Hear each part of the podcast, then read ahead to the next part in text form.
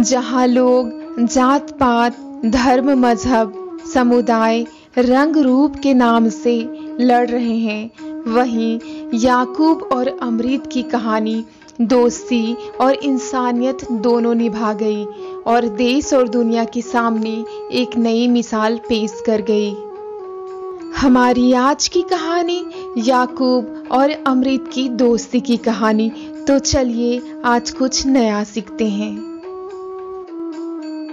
अमृत और याकूब दो मजदूर थे, एक हिंदू और दूसरा मुसलमान।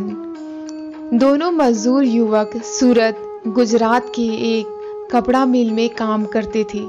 तभी लॉकडाउन में मिल बंद हो गई। अब उनके पास सबसे बड़ी चुनौती भूख की थी। बेरोजगारी में लाचार, भूखे प्यासे, वो दोनों कुछ और मजदूरों के साथ ट्रक में बैठकर अपने गाँव लौट रहे थे। रास्ते में भूख, प्यास, थकावट और डिहाइड्रेशन से अमृत की हालत खराब होने लगी। उसे बुखार, कमज़ोरी व चक्कर आने लगी। अमृत की हालत देख ट्रक में बैठे बाकी मजदूरों को लगा, अमृत को कोविड 19 है। इसी अफवाह के चक्कर में दूसरे मजदूरों ने कोरोना कोरोना कहकर ज़बरदस्ती उसे ट्रक से नीचे उतरवा दिए।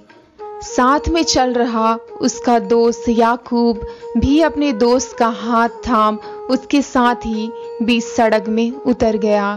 फिर सड़क किनारे अपने दोस्त को गोद में लेटा, रास्ते में आती गाड़ियों से रो रो कर उसने मदद मांगी। कुछ देर बाद एक दरिया दिल आदमी ने उसे हॉस्पिटल पहुँचाया।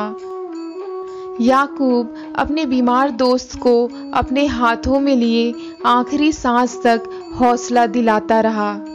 लेकिन अमृत की तबीयत इतनी खराब हो चुकी थी कि उसे बचाया नहीं जा सका, मगर याकूब ने अपनी दोस्ती और इंसानियत दोनों को बचा लिया।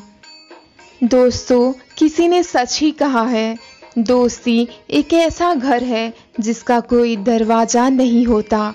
दोस्ती में जात पात धर्म, मज़हब का कोई मिलावट नहीं होता। हमारी इस कहानी से आपको क्या सीख मिली, कमेंट कर ज़रूर बताएँ।